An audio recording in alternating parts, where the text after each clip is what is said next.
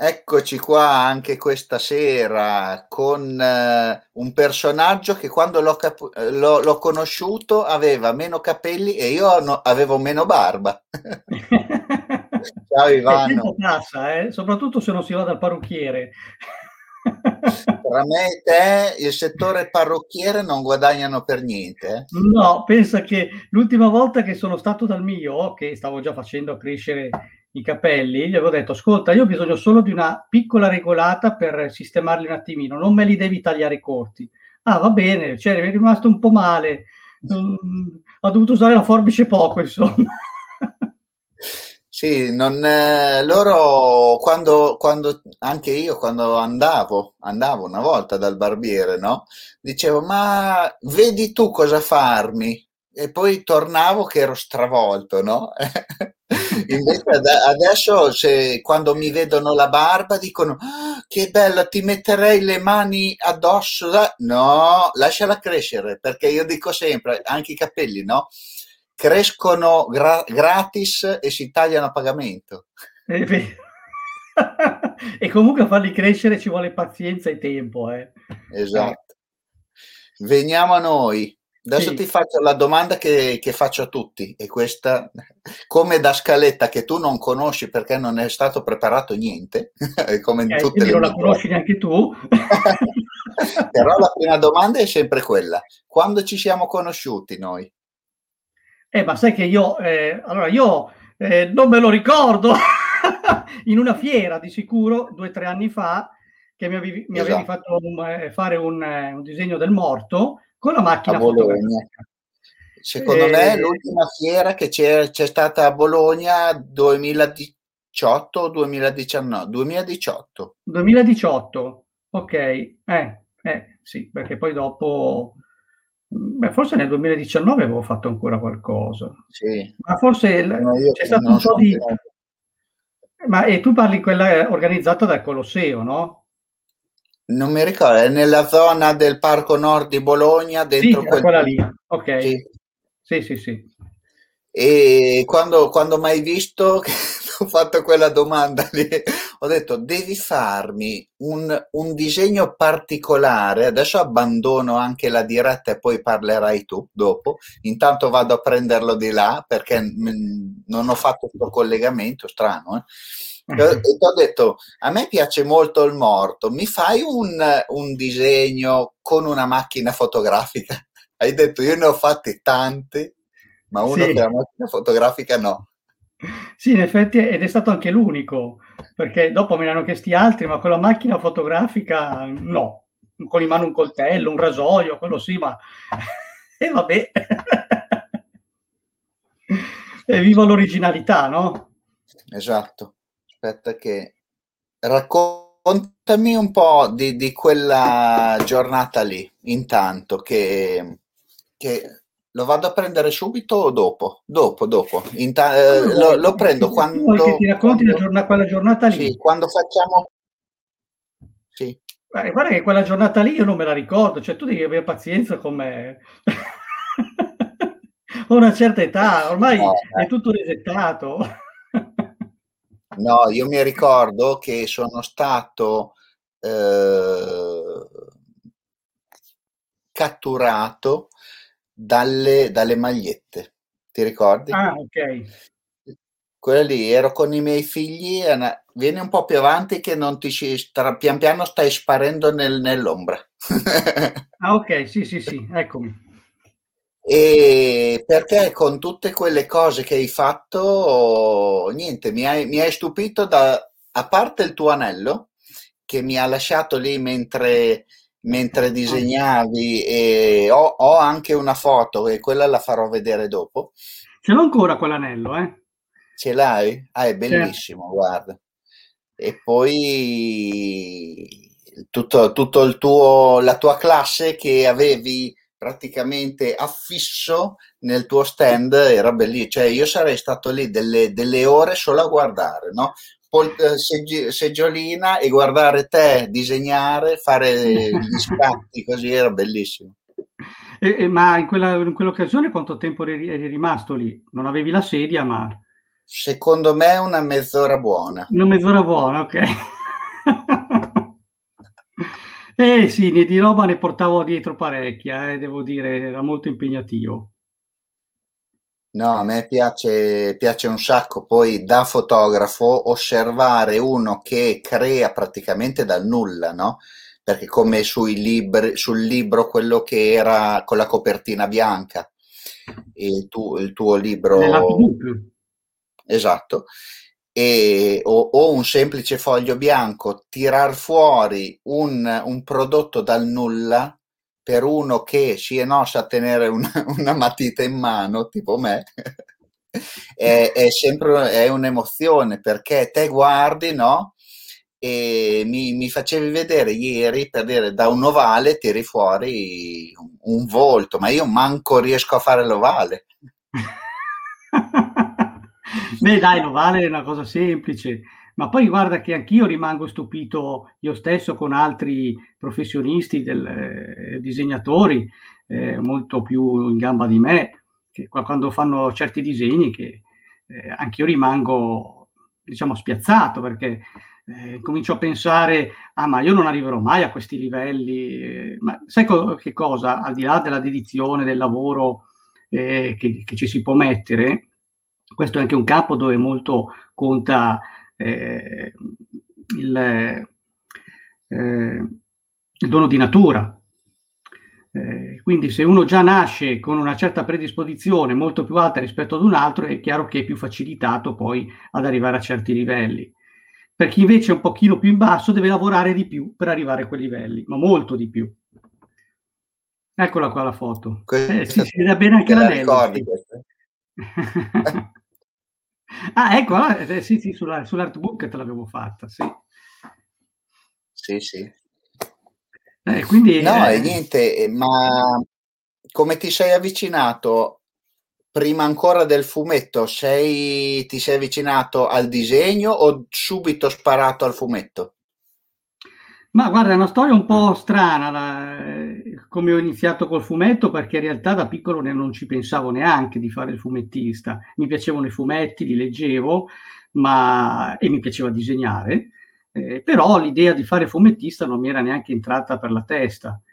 Poi c'era un mio carissimo amico, diciamo all'epoca era il mio miglior amico, con il quale condividevo tutto, insomma le giornate e via dicendo, e lui mi fece vedere che, anche siccome era bravino anche lui a disegnare, eh, che si metteva a fare i fumetti, soprattutto quello dei supereroi, perché all'epoca andavano molto i supereroi, del, quelli della Corno, no? quindi c'erano l'Uomo Ragno, Capitan America, insomma tutti questi personaggi che adesso sono un po' ritornati sì. no? grazie ai film, eh, però all'epoca c'erano solo i fumetti.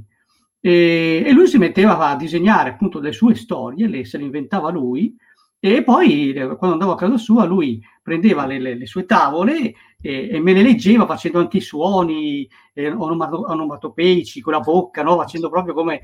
E io ero lì che rimanevo incantato, no? E allora dicevo, caspita, ma che bello però fare, fare questa cosa. Allora ho cominciato anch'io e, e da lì è nata la passione. Quindi è stata un po' indirizzata questa passione. E, e, co- e, il tuo primo personaggio che hai disegnato qual era? Il, eh, come, come passione, proprio da dire, oh, aspetta. dimmi. Allora, allora, il primo personaggio mio proprio inventato da me era stato per una, una pagina pubblicitaria proprio a fumetto eh, di un prodotto che all'epoca erano dei popcorn e mm. c'era questa sequenza dove c'era questo indiano che era il personaggio principale e che parlava con un altro c'era una specie di gag e che pubblicizzava ovviamente poi questo, eh, questo prodotto. E lì mh, l'agenzia grafica per la quale lavorai mi chiese appunto di inventare, di inventare, tirare su un personaggio di questo tipo che poi sarebbe stato sviluppato in questa tavola di fumetto, che poi fu pubblicata in 3-4 numeri di Topolino. Però era una pagina pubblicitaria. Questa è stata la prima cosa. Eh. Fabio Ippolito dice mi fa piacere vedere che ti stanno intervistando. Allora, eh, Fabio, innanzitutto eh, devo salutare il carissimo amico Fabio. Ciao. Ci sono due Fabio, eh? Eh, c'è anche Fabio Milan. Eh, diciamo che tra i lettori di Quantum Space c'è una, un, veramente una, un grosso numero di Fabio, deve essere boh, una coincidenza, non lo so, ma veramente tantissimi Fabio che leggono Quantum Space. E comunque Fabio Ippolito, ciao, eh, ti avevo promesso che ti salutavo. Eh? e, e, poi è passato da, da passione a lavoro. Sì, ma non subito, perché in realtà l'idea di fare una scuola di fumetto, comunque le, le, le, il mestiere del fumettista del disegnatore, che era soltanto mia, eh, i miei genitori non erano molto d'accordo all'epoca, eh. Soprattutto perché poi mio padre aveva anche una, un'azienda sua, il suo diciamo, eh, obiettivo era quello di farmi lavorare in quell'azienda lì, giustamente. Eh, quindi iniziai prima a studiare quel, quel ramo che era il perito elettrotecnico eh, feci un paio d'anni di ITIS, eh, ma proprio non mi piaceva. C'era niente da fare, non, non mi piaceva, dopodiché eh, alla fine riuscì a convincere i miei a, a, cambiare, diciamo, indirizzo. È stata una bella scelta? Non lo so, non lo so, non credo che sia stata una buona scelta, perché magari avrei preferito, eh, sarebbe stato meglio che, che, avessi fatto il dentista, sì, eh, non il fumettista, però eh, cosa vuoi che ti dica? Ognuno fa le sue scelte, è un lavoro che mi piace, ma ovviamente ha le sue difficoltà. E fare il fumettista, aspetta un attimo, perché sentivo l'eco prima, l'ho tolto, però adesso sento meglio, scusami. Fare il fumettista nel 2021 e fare il fumettista quando hai iniziato te, che differenza c'è? Curiosità mia abissale. Io quando ho iniziato dopo la scuola, che era, io ho finito la scuola che era l'88 circa, 1988, eh, parte che vabbè, non era comunque così semplice in ogni caso neanche alle, all, all'epoca, eh, eh, riuscire a entrare in qualche casa editrice come collaboratore, come disegnatore, però insistendo in qualche modo alla fine qualche risultato si otteneva. Tant'è vero che insomma qualche esperienza all'epoca me l'ero fatta, eh, con anche dei fumetti importanti come Tiramolla oppure il, il, il mensile Profondo Rosso, eh, che insomma era andato avanti un bel po' di numeri, eh, per cui qualcosa avevo fatto di interessante. Eh, dopodiché, per ragioni personali, eh, smisi di, di, di, fare questo lavoro e, e feci tutt'altro per quasi vent'anni. Poi sono rientrato in questo campo non da tantissimo, eh. nel 2014, 2013, 2014 ho ripreso a fare questo lavoro perché mi mancava troppo, eh, i lavori che avevo fatto prima non mi, comunque non mi avevano realizzato eh, e quindi eh, ho preso questa decisione, questo è il mio lavoro, non c'è niente da fare, devo continuare con questo. Perciò adesso la situazione è molto diversa, a parte che all'epoca ancora c'erano molti più fumetti in edicola, quindi c'era molta più possibilità di lavoro per i disegnatori, certo no, c'erano anche fumetti di serie B, di serie Z, ci mancherebbe altro, però erano anche quei fumetti che permettevano a chi magari era appena uscito dalla scuola, chi era alle prime armi, di iniziare insomma a, a fare un po' di gavetta, no? eh, ciò che adesso non puoi fare. Cioè, qui adesso, adesso la gavetta non la puoi fare, devi essere già bravissimo, eh, essere già pronto per essere pubblicabile, altrimenti non, non ti chiama nessuno. E all'epoca invece c'era questa possibilità in più.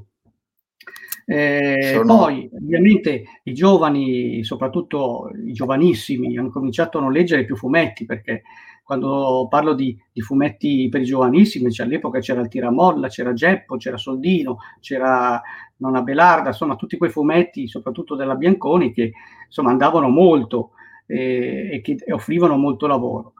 Eh, adesso non esistono più e quindi chi fa il disegno umoristico eh, su questa, su questa eh, in questo periodo, in questi, in questi, ultimi tempi, in questi ultimi anni, insomma diversi anni, da quando insomma sono scomparsi que, que, questi fumetti, eh, insomma è un po' in difficoltà. Per cui eh, è chiaro che bisogna essere mh, de- degli artisti un po' a 360 gradi, cioè non in, eh, fossilizzarsi troppo in uno stile e cercare di fare un po' di tutto perché altrimenti si rischia di non lavorare più. E io è quello che ho fatto, ho cercato di, eh, ovviamente di eh, portare avanti sia l'umoristico perché mi piace comunque come stile, ma anche di fare il, il realistico. Certo. E... Tra l'altro, se... dirò, scusami se ti interrompo, che il mio sì. primo fumetto che ho pubblicato non era stato neanche nemmeno umoristico, era realistico perché il primo fumetto è stato quello su Profondo Rosso. Eh, no, ti, ti, chiedo scusa se ogni tanto intervengo e non intervengo perché ci sono dei, un po' di ritardo nella voce, un po' di, nella connessione. Eh, quindi chiedo scusa anche agli altri, ma non dipende da, dalla connessione di oggi, che è instabile come noi due. Ti saluta anche Maurizio da Viterbo che è arrivato. E Ciao, poi Maurizio. ha una domanda fa Ippolito dicendo la prima casa editrice con cui hai collaborato, qual è stata e con cosa? E quello che ho detto poco fa, praticamente con le edizioni Eden che pubblicavano Profondo Rosso. Quello è stato il mio primo fumetto. Senza considerare, diciamo, quella prima Io... mia piccola esperienza della pagina pubblicitaria, perché quello non, sì, era un fumetto, ma era una pagina pubblicitaria, quindi proprio fumetto con un certo numero di, di, di tavole, quindi con una certa storia, è stato quello con Profondo Rosso. L'impegno, diciamo, più, più grosso che, con cui ho iniziato. Una, una, domanda che avevo fatto anche, non so se l'avevi vista la diretta con gli altri fumettisti una settimana, dieci giorni fa, di mm. Paolo, i vari Paolo Emanuele, così e ho detto la conta di più il saper disegnare o il saper raccontare una storia oggigiorno? Perché io vedo certi disegni non faccio nomi certi fumetti che sono un tondo e un quadrato però vedono molto di più che ne un fumetto disegnato ancora a, a, pen, a matita non neanche con la tavoletta grafica no? E però a livello, secondo me, emo- emozionale, no? Io se vedo un eh, tipo il cavallo che mi hai mandato ieri, che ho pubblicato oggi, sì. Eh, mi sembra Tex o... Sì, era una, sì, un Tex a matita okay. sfumata, sì. Però è un, un, cioè, vedere i muscoli così dettagliati, così è, da vedere un tondo con un quadrato, per me non ha, non ha, non ha prezzo vedere una cosa così. Eh, no comment. Va bene. Non farmi andare, entrare in polemica. No, no, no. Allora, no, no io ti posso dire una cosa. Tu, allora, tu sei... Tu, allora, io ti posso dire sei... una cosa. Eh, ovviamente la storia è importantissima, eh, a volte anche più del disegno purtroppo, perché io ho notato che, almeno per quanto riguarda la mia esperienza personale, eh, quando leggevo i fumetti, al di là dei disegni di quanto posso, potevano essere belli, particolareggiati o brutti, se la storia mi prendeva andavo avanti a leggerlo. Esatto. Ecco, quindi secondo me la prima cosa sono i testi, non mm. c'è niente da fare. Poi è chiaro che se eh, insieme ai testi c'è anche un bel lavoro di, di, grafica, di disegno, assolutamente non guasta, anzi è un valore aggiunto, un, Perché valore molto aggiunto. Io ti parlo da fotografo, no? Quindi io da fotografo, prima ancora di leggere un testo, io guardo la scena. Quindi io ragiono all'inverso, no? Sì, ma certo, io infatti io ho parlato di per esperienza personale e pensa che sono disegnatore, dovrei difendere la mia categoria, immagina un po'. Però purtroppo io ho notato questa cosa. Però è vero che comunque, come dici te, eh, poi dipende sempre anche da, da, da una persona come si... Eh, dallo stato d'animo, dal modello. Sì, dallo stato d'animo in cui si trova, come Insomma, l'arte non è una cosa che si può eh, stabilire in, con, con, con, delle equazioni, con qualcosa di, di, di stabilito. Quindi eh, è una cosa personale, no? E ognuno la vive in modo personale. Quindi c'è chi preferisce vedere ovviamente il bel disegno eh, nel, nel, fumetto e poi magari la storia, anche se non è un granché, però il disegno la valorizza, e poi chi invece che preferisce i testi piuttosto che il disegno. Purtroppo, da quello che è quello che io volevo evitare di rispondere. Purtroppo da quello che si, si può evincere dalla realtà è che in realtà eh, insomma, i fumetti che fanno più successo sono quelli disegnati in maniera un po' così, ma che però hanno dei testi eh, effettivamente molto validi. Sì. E questo è, purtroppo è un fatto. Siamo nel, nell'epoca del cambiamento drastico in tutto, praticamente. Sì, poi, poi ci sono anche cose esagerate su, per quanto riguarda i disegni, devo dirti la verità, perché a volte, senza fare ovviamente nomi, eh, di, di, di, di, fumetti, per evitare ovviamente di parlare di case editrici via dicendo, vedo anche delle tavole che sono a livello pittorico, che sono eccezionali da vedere, però io dico, ma porca miseria, io lo so cosa ci si impiega a disegnare una tavola di fumetto normale, io lo so cosa ci si impiega. Poi c'è quel disegnatore che è più veloce, quello che è un po' più lento, però il tempo tecnico per realizzare una tavola è abbastanza eh, impegnativo, ce ne vuole per fare una cosa di qualità, no? E, e, quindi quando vedo queste tavole così pittoriche per un fumetto, no? Dico, ma ne vale la pena fare tutto il lavoro del genere? Che poi quando c'è il lettore, di solito, non, non sono tutti come te ovviamente, eh, legge il testo, dà un'occhiatina così a, a, alla tavola e poi gira.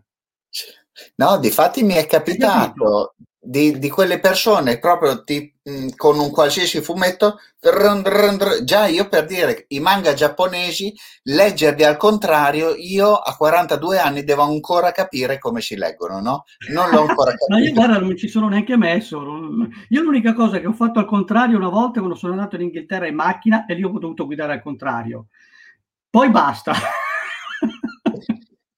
È arrivato Gianni. Gianni Tarantello, ciao Gianni carissimo. e da me è arrivato questo. Eccolo lì, con la macchina fotografica. Ma come è arrivato? Ti è arrivato il mio fax?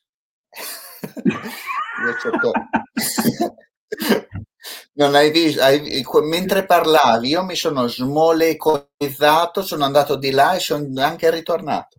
Ma sai che non me ne ero accorto? Secondo me tu hai lasciato lì un ologramma. No, no. C'è il terzo Fabio connesso. Una domanda, negli ultimi anni ho notato un proliferare di disegnatori, tanti, troppi forse. Al contrario, vedo pochissimi sceneggiatori davvero validi. È solo una mia, una mia impressione o veramente così? Beh, c'è da considerare una cosa, che da quando ho iniziato io a, studiare fumetto alla scuola del fumetto di Milano, all'epoca che mi ricordi io, c'era la scuola del fumetto di Milano, una scuola di fumetto al Castello Sforzesco eh, e mi sembra un'altra scuola a Roma. Non ricordo che ce ne fossero altre. E adesso sono proliferate le scuole di fumetto dappertutto e quindi ovviamente sono aumentati anche gli iscritti, no? Eh, poi adesso non so quale tipo di selezione fanno queste scuole, perché eh, insomma, chi dovrebbe frequentare questa scuola dovrebbe essere almeno una persona che sia perlomeno dotata, no? Eh, a meno che possa avere delle possibilità nel futuro. Perché se una persona che, come dici te, io non so fare neanche l'ovale, e mi voglio iscrivere a una scuola di fumetto, se il, eh, il preside della scuola di fumetto è una persona onesta, dovrebbe dire: no, guarda, non è proprio il tuo genere, eh, non ti faccio neanche pagare la retta, insomma, sarebbero soldi buttati, no? Ecco, questo sarebbe il ragionamento da fare di base. Però effettivamente ne stanno venendo fuori tantissimi. Ma no, perché sono tantissimi? Se il lavoro ce ne fosse tanto, potrebbero anche essere giusti i numeri. Ma purtroppo in Italia, perlomeno, di case editrici ce ne sono pochissime e sono sempre meno. E quelle, che, quelle poche che ci sono danno sempre anche meno lavoro perché sono in difficoltà loro stesse. Quindi io vorrei capire poi come faranno tutte queste persone che sono andate a fare questi studi a lavorare. La maggior parte cambierà mestiere, ma, ma già succedeva quando sono andato io, perché guarda che tra quelli che eh, hanno studiato con me a scuola e pensa che noi eh, nell'ultimo anno eravamo in sei, ok? In classe eravamo in sei ed eravamo la fusione di tre prime iniziali di circa una trentina di persone ognuna. Quindi la selezione c'era stata, ma parecchia anche. Eppure di quelle sei persone lì, che io sappia, due o tre hanno continuato a fare questo lavoro. Gli altri non sono riusciti.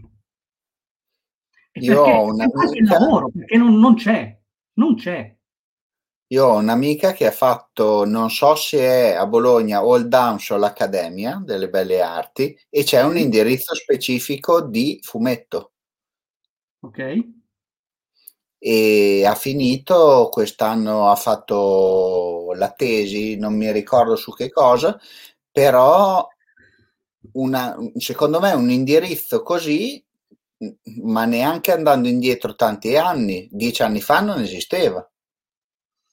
Sì, ma guarda che la stessa cosa, ecco, poi mi chiedeva appunto anche invece di sceneggiatori ne vedo meno. Questo purtroppo non, non, so dire se di sceneggiatori ce ne sono meno. È che i sceneggiatori, a differenza dei, eh, dei disegnatori, sono un po' meno esposti, si vedono meno e quindi eh, è un po' difficile fare una, un paragone e un calcolo. Che ci siano sceneggiatori validi o meno validi, anche quello, sai, ormai eh, tutti vogliono scrivere, no? E, è chiaro che poi nel calderone eh, la maggior parte poi non, non, funzionano. Que- quelli che funzionano veramente sono in pochi. Ma guarda che la stessa cosa eh, non è soltanto per i sceneggiatori, è anche per i disegnatori, perché anche quelli che escono dalle scuole non sono tutti ancora pronti per, per essere pubblicati o addirittura per andare avanti a fare questi lavori, proprio per il, per il, diciamo, il punto in cui ti avevo accennato prima che non sempre quando c'è la selezione iniziale non fanno la selezione iniziale, perché pur mm-hmm. di prendere un nuovo iscritto e, e riprendere la retta, ovviamente accettano chiunque, no? Adesso io non faccio nomi di, di scuole, ci mancherebbe altro. Io sto facendo una, una, un ragionamento perché a livello italiano. da qualche parte funziona così. Certo, perché nel calderone c'è tutto questo. Eh sì. E, ehm, sceneggiatore è come ti, ti, accennavo prima della diretta, probabilmente il mio amico regista, no? Che faceva mm, trasform... Te mi hai detto prima il nome tecnico? Sto, storyboard. Io ho l'Alzheimer, eh, ragazzo.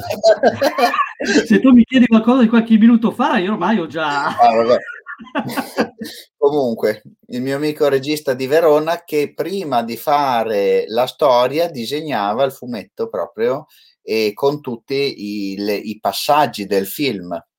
Questo sì. qua è lo sceneggiatore, lo sceneggiatore, giusto? Sì. sì. Ecco. Beh, diciamo che è più lavoro da storyboard questo qua, ah. eh, però alcuni sceneggiatori utilizzano anche questa tecnica. Diciamo che era una tecnica che si usava un po', un po di tempo fa. Vediamo se te la cavi meglio con qualcosa in mano.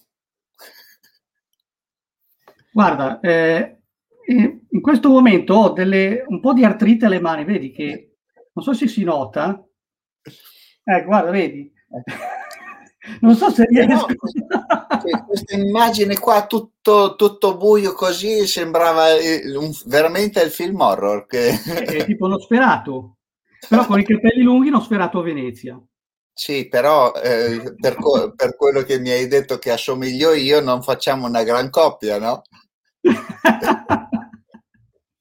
Perché dovete sapere che ieri Ivano mi ha, mi ha, mi ha detto che assomiglio a una personcina che è esistita qualche anno fa. Ma sì, non molto... modo, dai.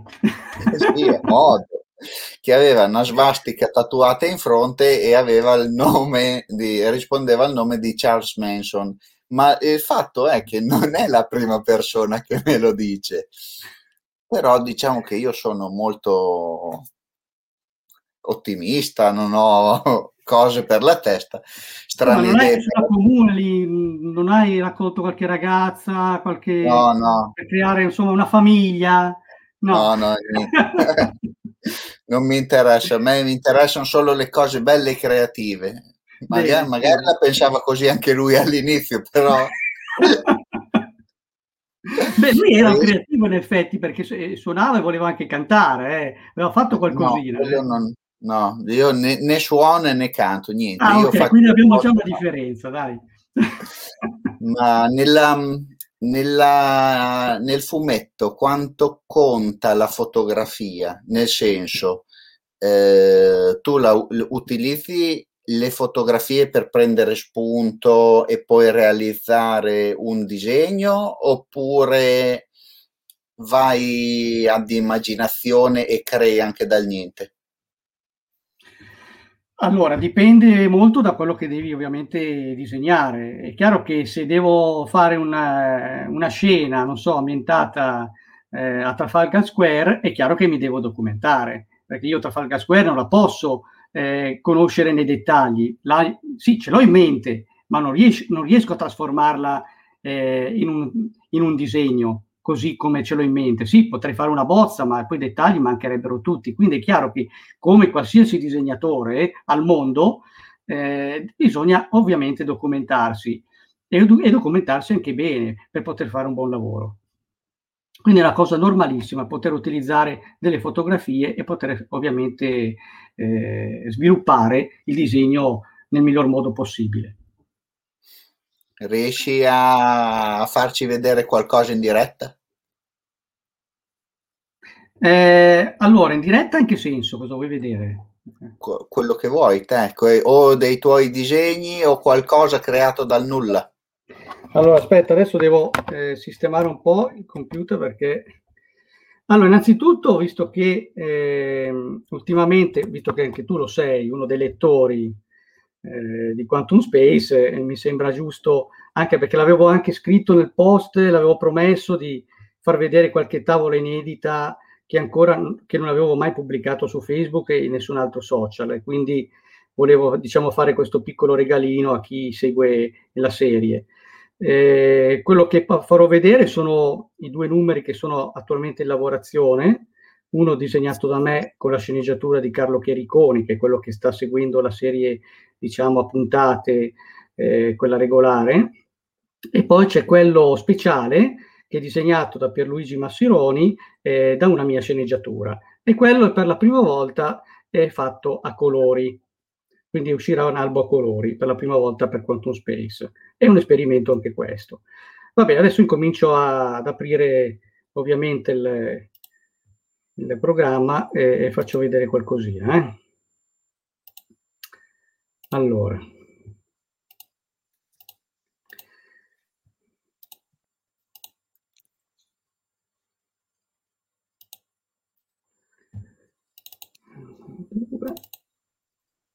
Dunque, allora, possiamo iniziare, posso far vedere innanzitutto la, la tavola numero uno, proprio quella di apertura del fumetto, ok? Questa non l'ha vista ancora nessuno. Questo è l'episodio che si ricollega al, eh, al numero uno che era uscito eh, l'anno scorso. Eh, ehm, e praticamente questo è il proseguo della storia. Eh, questo, nello scorso numero i disegni erano di Giovanni Salvi. Mi ero appoggiato a un altro disegnatore perché ero impegnato su altri fronti e quindi non avevo potuto poter, eh, diciamo, impegnarmi personalmente nella, nel lavoro del, del fumetto. Eh, invece in questo eh, lo sto realizzando io, eh, anche perché ci tenevo e, ed era anche giusto per, per i miei lettori, insomma, perché aspettavano ovviamente un fumetto disegnato da me. Quindi questa è la tavola eh, certo, iniziale di partenza. Come? La, la, lucertola è fortissima, c'è uno sguardo, secondo me è una lucertola donna questa, dallo sguardo... Può essere. diciamo che non viene eh, precisato nelle, nella storia. Eh. Adesso facciamo vedere un'altra tavola a campione, eh. io le prendo così a caso eh, perché anche perché poi mi devo ricordare cose che avevo già fatto vedere e cosa non avevo fatto vedere. Allora, ecco, qui ad esempio avevo fatto vedere solo lo scorcio di questa mm-hmm. tavola. Lo scorcio era praticamente lui che dove apre le braccia, no? Eh, sì. ecco, questa è una scena d'azione che, succede, che accade eh, nelle prime, diciamo, battute della storia. Eh, per chi eh, inizia a conoscere il personaggio sa che nel numero uno lui viene in qualche modo contaminato da un cristallo eh, nel quale poi c'è all'interno un'entità eh, che si, pos- si, impossessa di Mickey praticamente. Questa entità, ehm, quando lui è in pericolo, eh, cerca di riaffiorare e ovviamente di ehm, di uccidere chiunque sia, sia di, di, fronte a lui che possa avere, diciamo, ehm, eh, azioni di pericolo nei suoi confronti. Però purtroppo questa è un'arma un po' devastante, poi verrà spiegato ovviamente nel, nel corso delle prossime storie anche che tipo di arma è.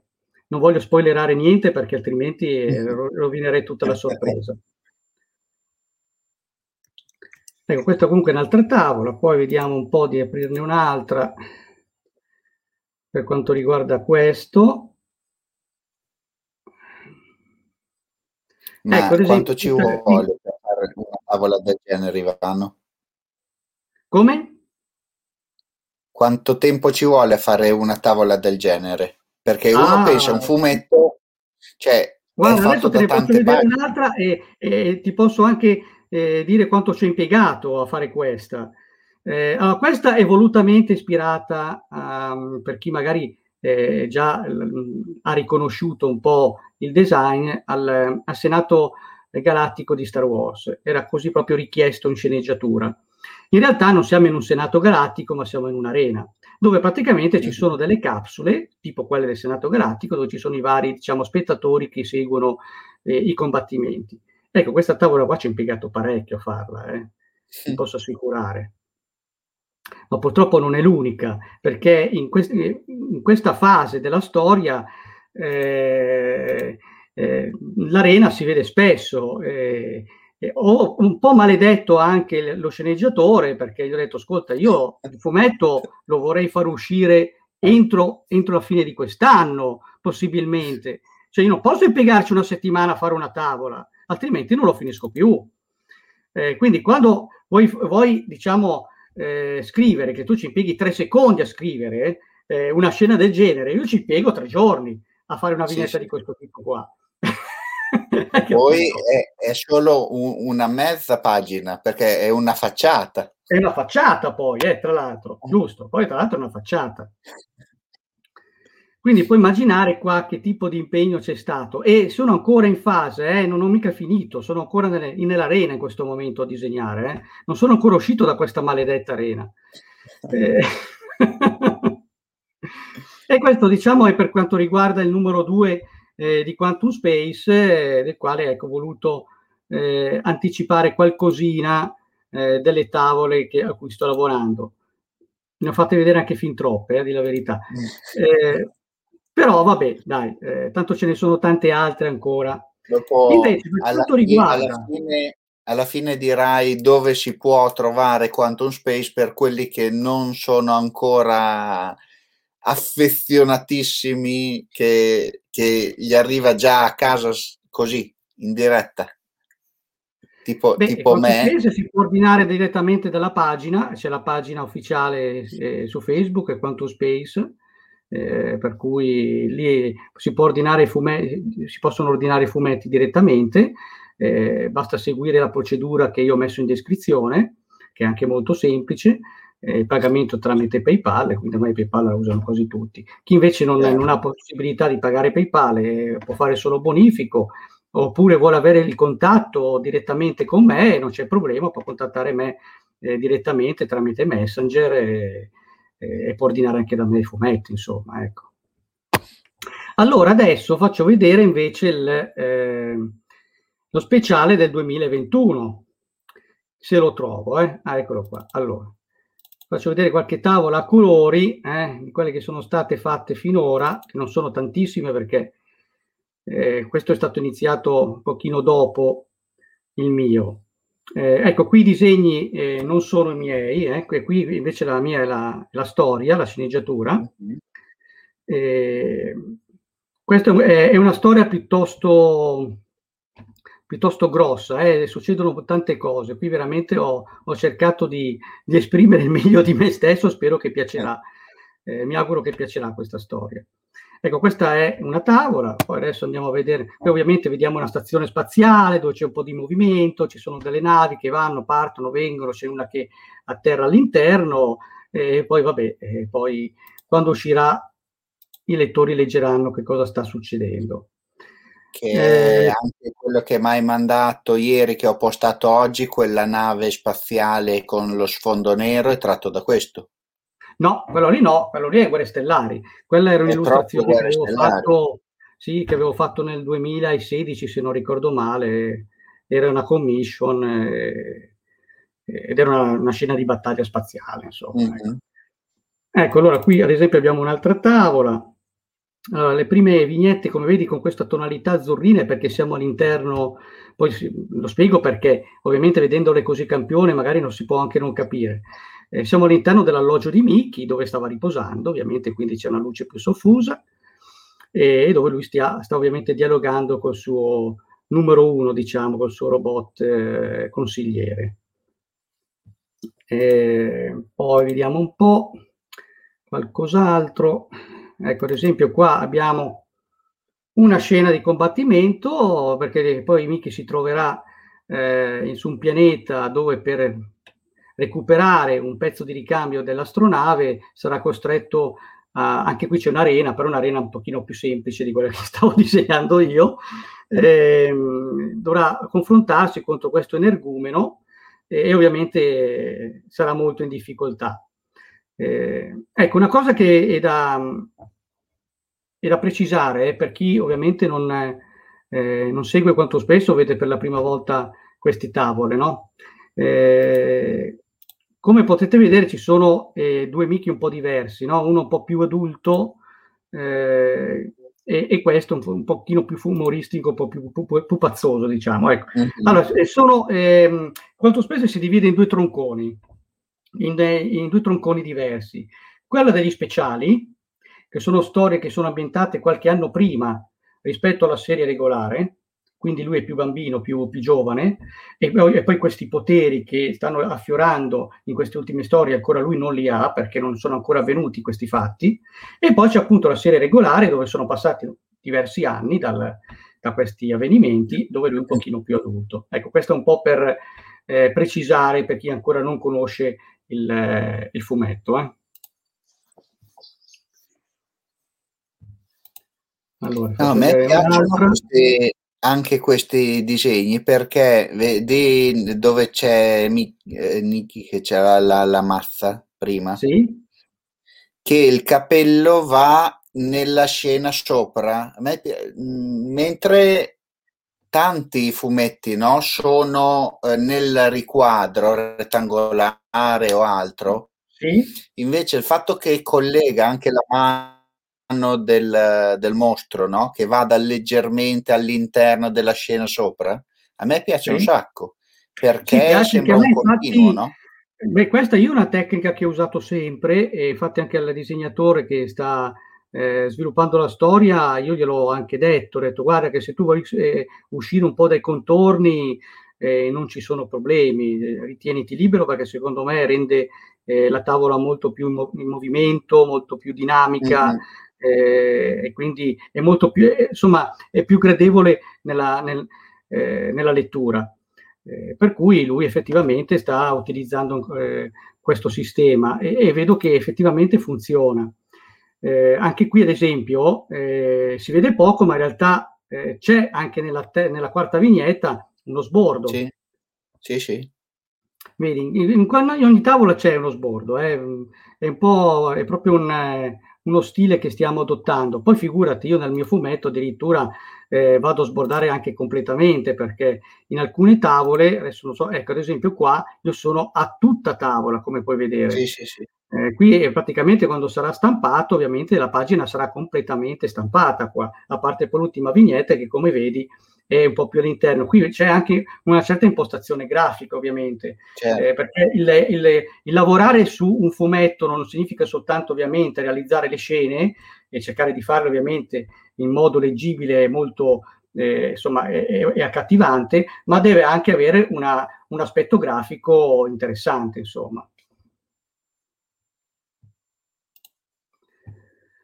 Ecco, diciamo che queste un po' sono tutte le tavole che potevo far vedere finora. Ecco, questa è l'ultima. Basta, non ne vediamo più niente. Oh, non vedete più niente? No, ho detto non svegliamo più niente. No, basta, eh, sì, perché sennò eh, poi alla fine di questo ho visto tutto, cosa compro a fare fumetti. Adesso togli la condivisione e poi dopo li stupiamo tra cinque minuti con qualcos'altro. Ok, fatto parlavo del diavolo ed è spuntato, no? Il mio amico regista ha detto: ah, ce l'ho da anni, esatto, ce l'ho da anni una sceneggiatura per il fumetto, per un fumetto. Eh, eh, eh il problema è trovare il disegnatore poi. Eh sì, eh, ma ce ne sono tanti di sceneggiatori che hanno delle, delle, storie pronte ma non riescono mai a farle sviluppare proprio perché poi nonostante ci siano tantissimi disegnatori è comunque difficile trovare innanzitutto quello che possa andare bene per lo stile eh, di cui si ha bisogno e poi quello che possa anche essere disponibile in quel momento, quello che ha anche voglia di farlo, perché poi c'è, c'è anche questo aspetto qua. Eh. Domanda tecnicissima, sei pronto? Eh, vediamo, se non parli di architettura rinascimentale, magari riesco a risponderti. Voci di corridoio danno in difficoltà economiche i due colossi. In un ipotetico futuro dove entrambe potrebbero chiudere, come si trasformerebbe il panorama nazionale fumettistico? Ci sarebbe più spazio per le piccole case editrici o se le trascinerebbero facendo crollare tutto? considerando... Eh, eh, allora, eh, io purtroppo la sfera di cristallo non ce l'ho, però eh, io posso soltanto ipotizzare, mm, ipotizzare su quello che sta accadendo adesso e quello che potrebbe effettivamente svilupparsi poi nel prossimo futuro. Sì, è vero, queste case editrici sono in difficoltà, eh, lo, sa- lo sanno tutti. Eh, non so quanto andranno avanti ancora, ma so 10, 20, 30, io gli auguro di andare avanti il più possibile ovviamente, perché eh, è sempre comunque la possibilità per tante persone di poter lavorare, perché non ci sono soltanto disegnatori esterni, ma ci sono anche dipendenti delle aziende all'interno, eh. Quindi questo bisogna considerarlo. Ehm, il problema è che nel momento in cui effettivamente eh, questa ipotesi, questa eventualità si, dovrebbe, si dovesse con- concretizzare e quindi non dovessero esserci più case editrici così importanti nel panorama fumettistico, allora io vedo che già molti si stanno orientando nel, nella vendita online. Quindi quello potrebbe essere il secondo passaggio, cioè evitare di, eh, di, stampare un certo numero di copie e distribuirle in edicola, perché poi tra l'altro ci sono i problemi anche con i distributori, e, e vendere online eh, vendere online vuol dire stampare un certo numero di copie inferiori alla media e cercare ovviamente di mantenere i costi in questo modo. Se poi eh, parliamo di stampa on demand è ancora meglio, eh, perché stampi soltanto nel momento in cui ricevi l'ordine. Eh, questo Infatti, potrebbe essere nella, il prossimo futuro. Nell'altra diretta eh, abbiamo parlato proprio dei distributori, del problema distributori, perché è un, problem- è un è bello che il tuo fumetto, il tuo prodotto venga distribuito, ma se uno sa quello che c'è dietro, cioè, ti, ti, passa la voglia di, di, di, di, disegnare, secondo me, per come l'ho intesa io, no? Perché... Sì, sì, ma il problema, è anche, il problema è anche dell'editore, perché l'editore eh, con la distribuzione eh, di soldi ne perde tanti perché purtroppo tanti, tanti numeri di fumetti non vengono neanche distribuiti, vanno al marcio. Esatto. Eh, quindi eh, quello cosa implica? Implica il fatto che, molte, che, molti di questi costi non vengono recuperati e ovviamente poi va ad influire in tutto ciò che sta intorno, compreso i disegnatori, che magari non vengono pagati alle giuste cifre perché non ce la fanno.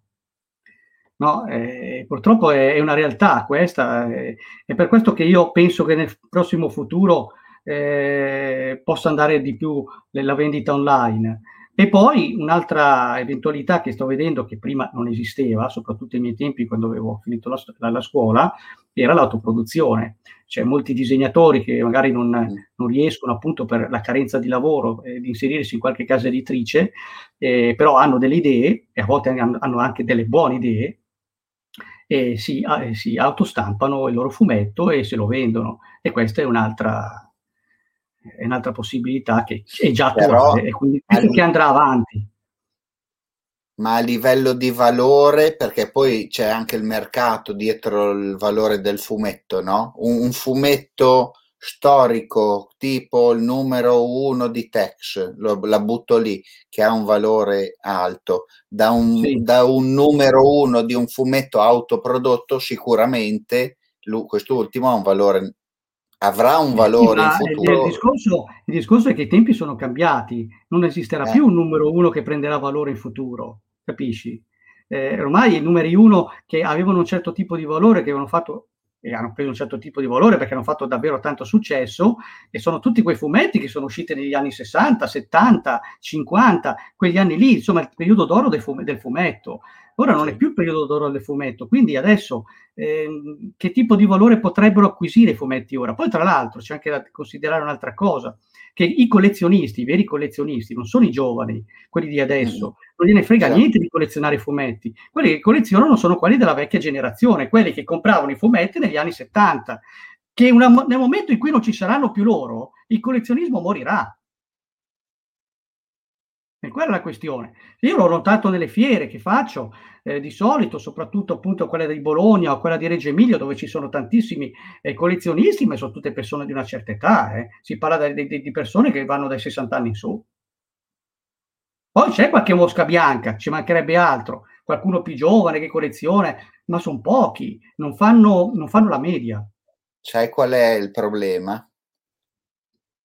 Questo. Certo, eh, che caspita, non solo que- il cell- allora, cellulare è stato, diciamo, la cosa più devastante perché allora, quando io andavo a scuola in metropolitana e io eh, abitavo a Gorgonzola e mi facevo fino a Porta Genova perché la scuola del fumetto si trovava in via Savona e la eh, fermata dalla metropolitana più vicina era Porta Genova. Praticamente, per chi non lo sa, era tutta la linea la, tutta la linea della metropolitana. Quindi erano almeno tre quarti d'ora di viaggio. Quindi o uno si portava il libro o si metteva il Walkman, insomma, in qualche modo doveva passare il tempo in quell'arco de, del tempo lì. No? E io vedevo che molti si avevano o il fumetto o il giornale o il libro da leggere. Tu adesso prova a guardare in un vagone della metropolitana cosa la gente legge. Niente. Le, legge, legge le notizie sul cellulare.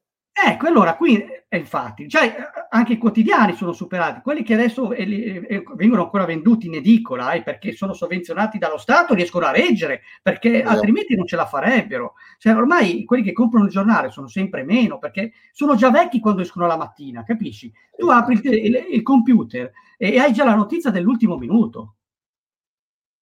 Quindi ormai la tecnologia e, e internet, vi dicendo, ha rivoluzionato completamente l'editoria cartacea.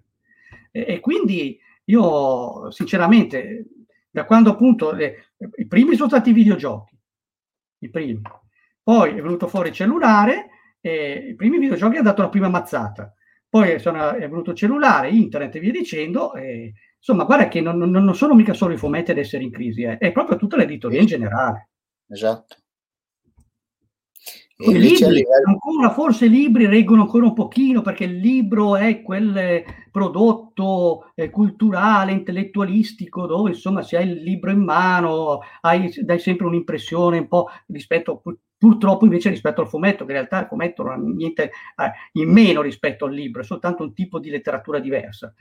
Però eh, per il resto mh, oramai è, è tutto in discesa eh, poi io mi chiedo, i ragazzi giovani di adesso, perché tanto, tanti mi chiedono quando vado a fare le fiere, che sono lì che nel, nel, nel, nel mio posto a disegnare, vi dicendo, eh, che vengono dei ragazzi, dei ragazzini giovani, delle ragazzine a portare il loro book, a far vedere i disegni, cosa ne pensi, e vi dicendo no, perché io vorrei fare la scuola di, un, di fumetto, vorrei fare disegnatore, cosa mi consigli? Ma io cosa gli devo dire? Cioè io cosa gli devo, gli devo dire? No, non fatelo, cambiate, cambiate mestiere, non fate il disegnatore, adesso non fatelo, non è più il lavoro, da, non esiste più il lavoro del disegnatore. È da, da mantenere come passione. Ecco, esatto, se lo vuoi fare come passione, ok, però fai un altro lavoro per, per, mantenerti, perché con questo non ti mantieni più. Una volta potevi mantenerti, adesso non, non riesci più. Come tanti lavori artistici, o si arriva a livelli veramente alti, o comunque devi avere un secondo lavoro perché esatto. è veramente duro. Il, um, la tecnologia quanto ti ha cambiato a te? Hai accennato alla tecnologia del cam- il cambio, il passaggio dalla matita o penna alla tavoletta. Beh, a me mi ha cambiato sinceramente, poi io mi sono anche adattato quasi subito perché quando hanno cominciato ad uscire le prime le prime diciamo, console, i primi computer, e che poi non erano neanche computer, io parlo del Commodore 64 dei miei tempi, dell'Amiga 500, io iniziai a lavorare proprio su quelli, eh, perché il, quando realizzai nel 92 il videogioco di Stormtrooper che mi commissionarono, lo, realizzai la grafica tra, con l'Amiga 500 e col Commodore 64 perché erano le due piattaforme per le quali doveva essere distribuito, quindi uno con una grafica e uno con un'altra. Quindi io iniziai a lavorare subito sul computer, non avevo la tavoletta grafica all'epoca perché erano cose ancora un po' molto costose, poi non erano così efficienti come quelle di adesso e quindi si lavorava col mouse. Ecco. Eh, puoi immaginare le difficoltà, perché lì si doveva fare, fare, non solo i personaggi, le animazioni dei personaggi, gli sfondi, un lavoro immane, eh. guarda, veramente una cosa immane, però è stata una bella esperienza. Però io ho iniziato subito lavorare col computer. Poi ovviamente eh, ho lavorato anche tanto su carta, i fumetti eh, ne ho fatti tantissimi su carta. Eh, io ho imparato a farli su carta, insomma a scuola eh, non c'era ancora il computer per poter... Adesso c'è, ma all'epoca non c'era, quindi eh, l'unico modo per sviluppare un fumetto era su carta. Eh, però io adesso ho provato da qualche anno la tavola grafica perché volevo, ero volevo sperimentare, ero curioso, volevo vedere quali vantaggi poteva portare e di vantaggi ne porta tantissimi e quindi effettivamente non posso dire a tavola grafica è la negazione del, dell'arte del fumetto, assolutamente no, è un'evoluzione, è un modo diverso di realizzare fumetto, ma è sempre arte perché comunque il computer non, non disegna da solo, è sempre la tua mano eh, che deve disegnare. Eh, riesci a farlo vedere questo che, che sai disegnare con la tavoletta? Sapevo che mi fregavi. Lo sapevo che mi fregavi alla fine, mannaggia te. Allora devo riaprire quella, quella cosa. È che, eh? è che, non è in scaletta, no? Allora, non essendo in scaletta, io vado. Sono curioso. Allora, faccio giusto una cosa veloce, eh? Adesso sì, sì. Si, si vede? Sì, sì. Vabbè. Vedi che alla fine eh, insomma, alla, eh, è come disegnare su carta, solo che qui ovviamente hai dei vantaggi perché se sbagli puoi tornare indietro, puoi anche sperimentare. Però tu, carta, tu, lo, vedi, eh, tu lo vedi sulla tavoletta, non sul computer. Io lo vedo sulla tavoletta. Allora, il mio è un, un computer tavoletta praticamente. Ah. Eh, e praticamente sarebbe il, il Surface Pro 4 della Microsoft. È un computer eh, che gira su Windows, eh, quindi come un computer normale, però ha in più la funzione eh, di, di, tavoletta. Sì, sì. Io da quando l'ho preso mi trovo molto bene, insomma, ecco, non, non l'ho più cambiato. No, perché io penso a quando andiamo a fare le firme, no? tipo in un ufficio postale o altro, che ci, ci metti eh, c'è una trasmissione no? che appoggi sopra il pennino e non fa mai quello che vuoi te, invece questi qua sono molto evoluti. Eh beh, eh, sì, questi sì, mm, costano anche tanto. Eh. E tra l'altro, guarda che quello che ho comprato io non è neanche tra quelli che costano di più, perché ho visto delle tavole grafiche che sono veramente... Io non so che tipo di, eh, di qualità abbiano, che tipo di prestazioni, perché non le ho mai provate, ma devono essere veramente qualcosa di spettacolare però io per quello che devo fare, eh, per il mio tipo di lavoro, per le mie esigenze, va bene, insomma, ecco, non, non ho bisogno di eh, cose particolarmente... Eh, ecco.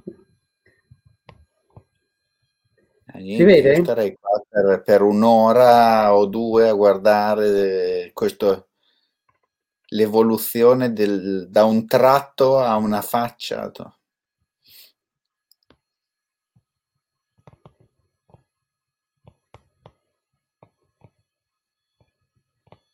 Ah, è bellissimo.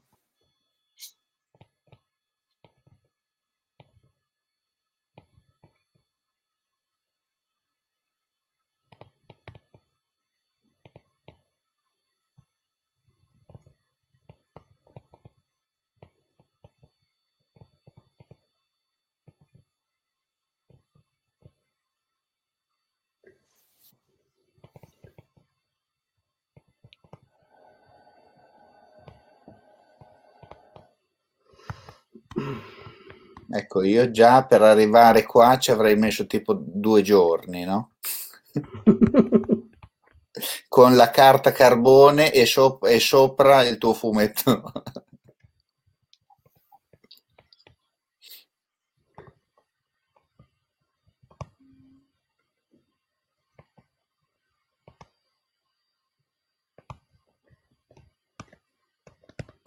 Ovviamente hai capito cosa sto facendo, no? Sì. Eh, figurati. Difatti hanno detto da dove, da dove è uscito e a, chi, e a chi ti sei ispirato. Ti dico la verità, eh, a questo personaggio qua non mi sono ispirato a nessuno in particolare. Ho provato a fare delle, delle prove, degli studi, e quando è venuto fuori questo, questo viso, questo, questo carattere, mi è piaciuto e, e l'ho tenuto. Tutto qua, molto semplice. C'è Gianni Tarantello dice il Mickey evoluto. Bravo.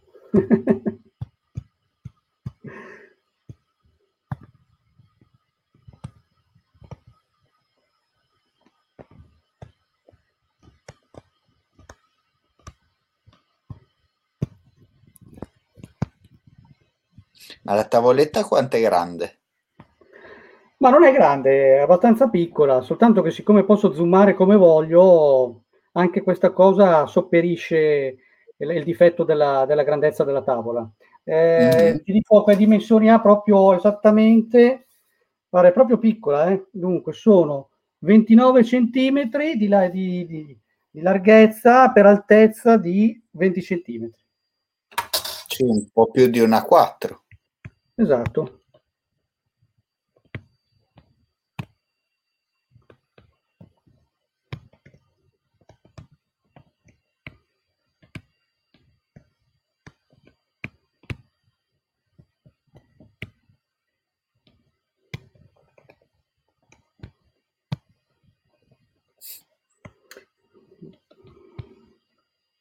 E poi a sapere che sono tutti chiusi gli angoli, adesso vediamo di chiuderli in qualche modo, io posso fare, eh, sì, qua non è tutto chiuso, era per fare secchiello e, e riempire direttamente la testa, no?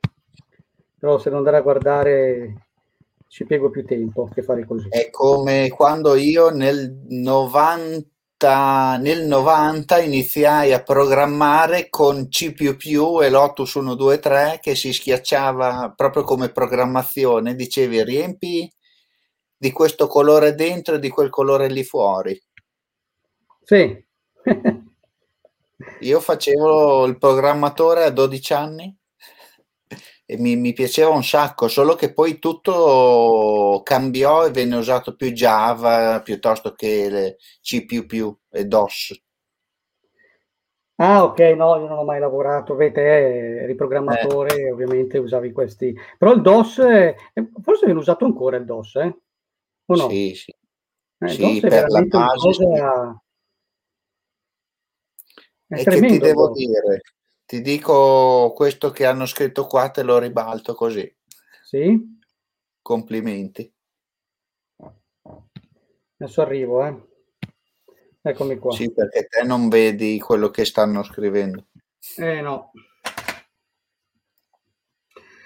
Ecco, eh, mi hai fatto disegnare, eh? Quindi hai ottenuto tutto stasera.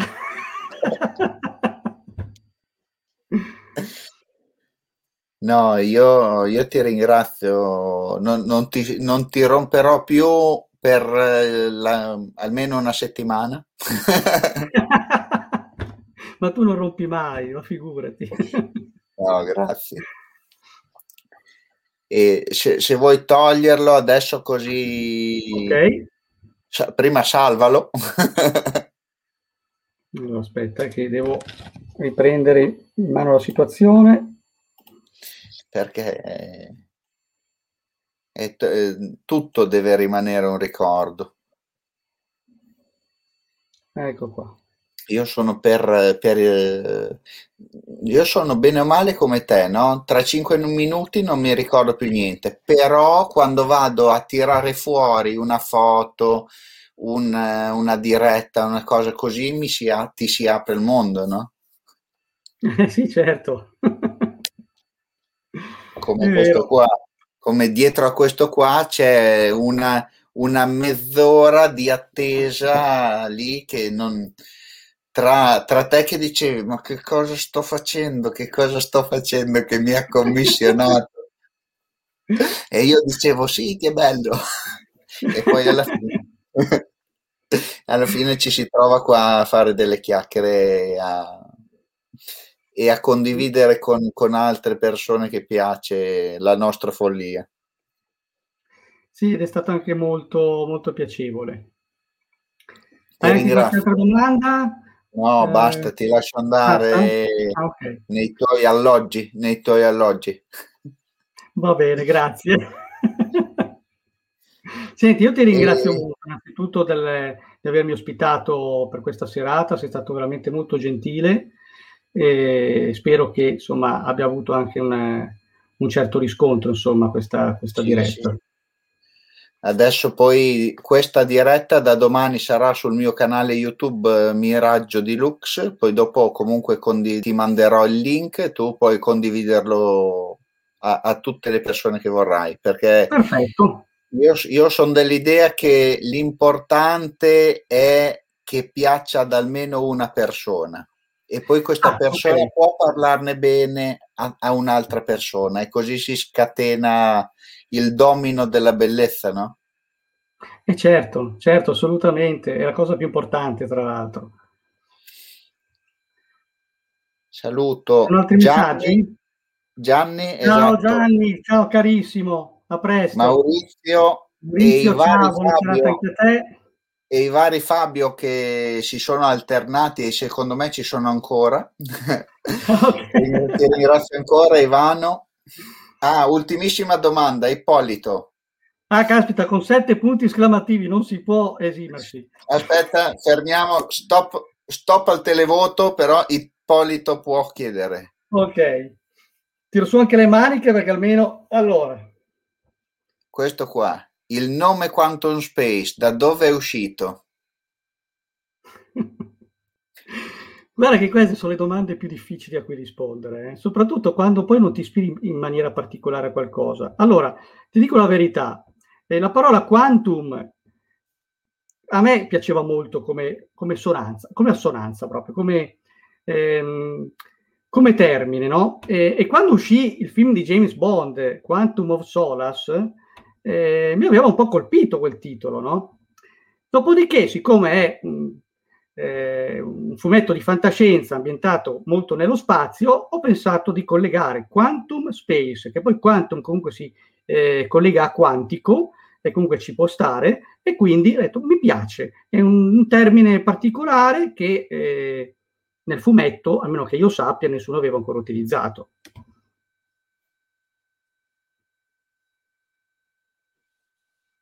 Ippolito non si pronuncia, ma è talmente soddisfatto che secondo me è crollato dal, da questa illuminazione di Ivano Podina.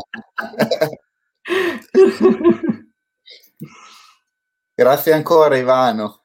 Grazie a te Lucio. Buona, Buona serata. serata. Eh. Buona serata. Ciao a tutti, serata grazie. A tutti. Ciao. Ciao, ciao.